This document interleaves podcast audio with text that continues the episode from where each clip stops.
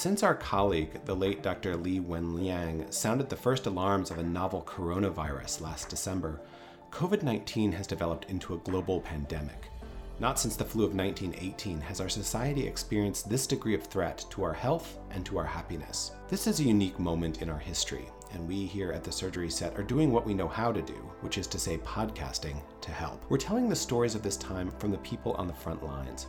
In these uncertain times, we want you to feel informed, we want you to feel supported. We want to give you the tools to be resilient in the face of what may be the hardest few months of our lives. And we want to remind you, frequently and forcefully, that you are awesome.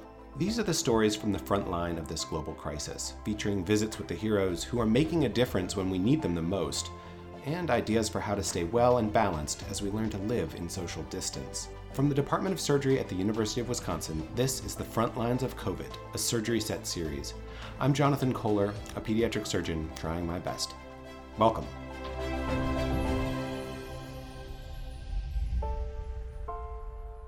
Tom Brazelton's dad and my great uncle were great friends for about 70 years.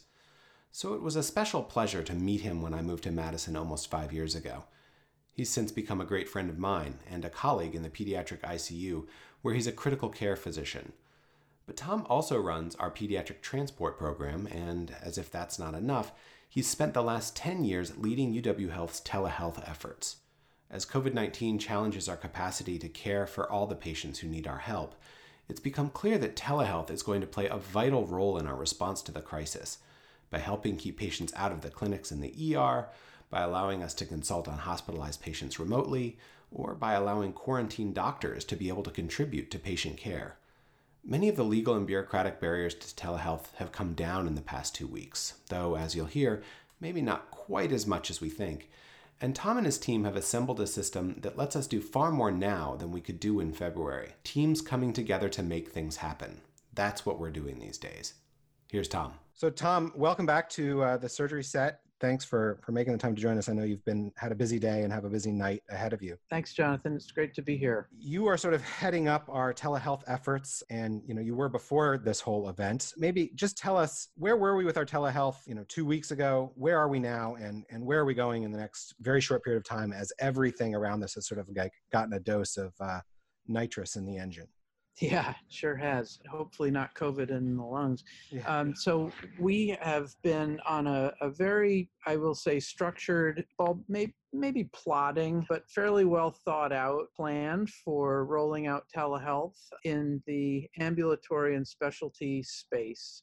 So, we have, as you know, a very mature and highly clinically successful EICU telestroke programs that have been around about a decade building on that platform, as you also know, we have handled our acute care setting by providing for specialty consults within our hospitals and helped with your help and pediatric surgery and other pediatric subspecialists to help stand up the level three NICU at Swedes.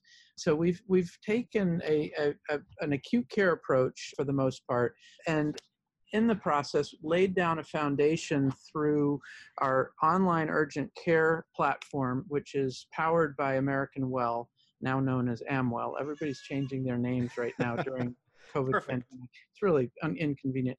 But with that, we have stood up a urgent care platform staffed by our APPs that is now seeing volumes about six or seven times what it usually did, and, and wait times to that factor as well. Using that platform, we want desperately have wanted to get to a scheduled, patient scheduled highly integrated with Epic interface that would allow you to see your patients in the home or in a clinic somewhere else and not have to have them travel all the way to see you. Fits in nicely in your post surgical bundle. You can see the wound. You would have a nurse or a telepresenter there or the parent and be able to do most of what you need to do, if not all. That platform, because of our diligence and our desire to, to do it right the first time, is still a long way away.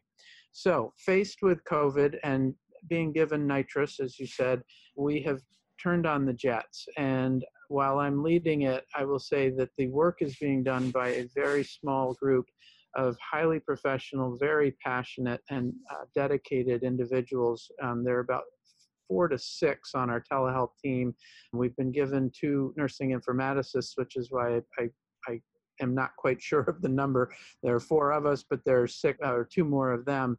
And with that, we have in the last 10 days moved further faster than we have in my 10 years in the telehealth program. So we are covering our inpatient surge capacity by using the VidYO app, which allows you and me and infectious disease and ICU and hospitalist physicians in wave one to see our patients should we be quarantined or ill, but not so ill that we can't still quote work unquote from home using a basically a secure FaceTime or Skype mode.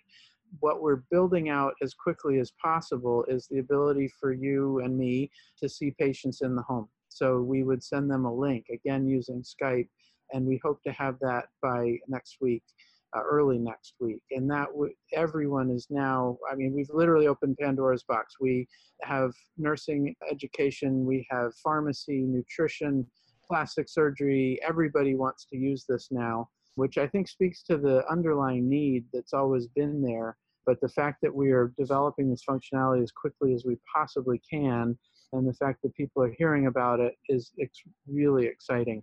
So that's the inpatient perspective. From the outpatient perspective, we are rapidly training more APPs to staff our Care Anywhere platform to try to keep patients out of the system. So the worried well or the ones that don't need admitting, this allows us video triage to determine whether you do need to come to the emergency department or you're okay to stay at home. We'll check on you tomorrow. So that is a need that the community definitely has. And then finally, as I mentioned, our, our chronically ill, highest risk for COVID mortality patients, transplant, diabetes, you know, rheumatology, our complex pediatric patients on vents at home.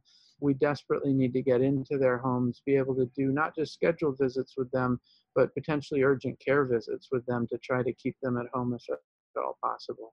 So we really have put on the afterburners, and hopefully by this time next week, people will be happy and we won't have too many lessons learned that have caused us to say we're sorry or, God forbid, pulled the whole platform out from under people to, to rebuild it. But we're really excited about where we are.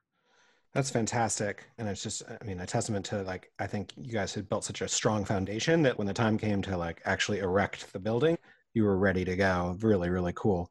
Can you talk very quickly? I know you've got uh, other places to be, but um, just talk quickly about some of the regulatory requirements that have have been yeah waived in the process of setting all this up. So the the feds, in their infinite wisdom and and you know their eternal desire to all help us do our jobs better, have also opened Pandora's box. I will say by by lightening up a few things. First thing we heard was the state boundaries will be lifted so you are now able to see patients across state lines. Well, there's a little more to it than that because that's actually not under federal jurisdiction when it comes to medical boards. Um, that's under state. So unless a state says, yeah, come on in and see either your patients here or our patients, that's probably not guidance that most would say go for it. So we have gotten determination from our providers that, uh, excuse me, not our providers, our, our legal counsel and compliance to say, you know what, Jonathan, I know you've got some kids down in Rockford who you have operated on. They are your patients. Yes, under, we believe that the risk of any blowback legally from either the state of Illinois or, or, or anybody is worth it to undertake to support our established UW Health patients. So sure. we have guidance now around that. The second big thing came out just yesterday, which was them, Seema Verma, the Secretary of CMS, basically lifting, waiving HIPAA fines.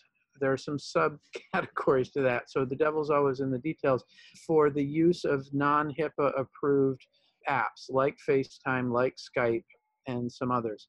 Here again, be careful, buyer beware. Uh, in their attempt to make things easier, they may have opened a can of worms. Just because they may waive their fines if they catch you violating HIPAA, there are still civil penalties and a great deal of risk if you do choose to undertake and use those unapproved apps. So within the UW Health system, we have vetted on IT security compliance legal WebEx and this VidYO app. And so we are saying stick to what stick to our guns. Basically, continue to use what is supported. Don't borrow trouble. Don't try to you know go off the reservation fantastic I, I, you know i think that's such a valuable point right like we can do a lot of stuff but but always be thoughtful about what the potential downsides of it are uh, tom thank you so much for joining us i think this is just incredible work that you and your team are doing before you go any uh, tips or tricks for staying sane in this wild time we're having any any shows you're uh, you're binging i wish i home had- quarantine I'm, I wish I were home quarantined. I'm on service in the PICU this week above all else. Um, no, keep your uh, social distance. Uh, learn to hug from six feet away. Stay safe, and you know, when in doubt, give us a call first. But thank you. I hope to um, maybe catch up with you on this forum next week when we have fingers crossed a, a successful rollout of this. Oh, we will absolutely be checking back with you. Thank you so much. Thank you, sir. Take care. Take care.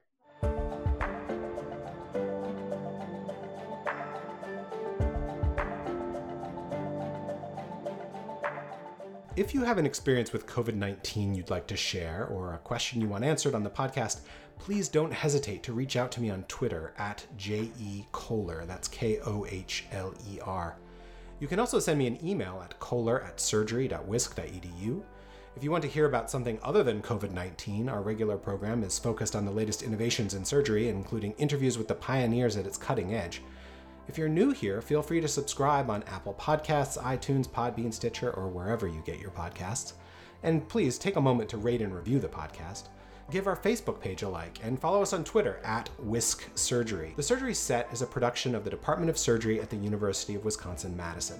This episode was produced by Chelsea Johnson, JP Swenson, and me, Jonathan Kohler. It was edited by JP Swenson.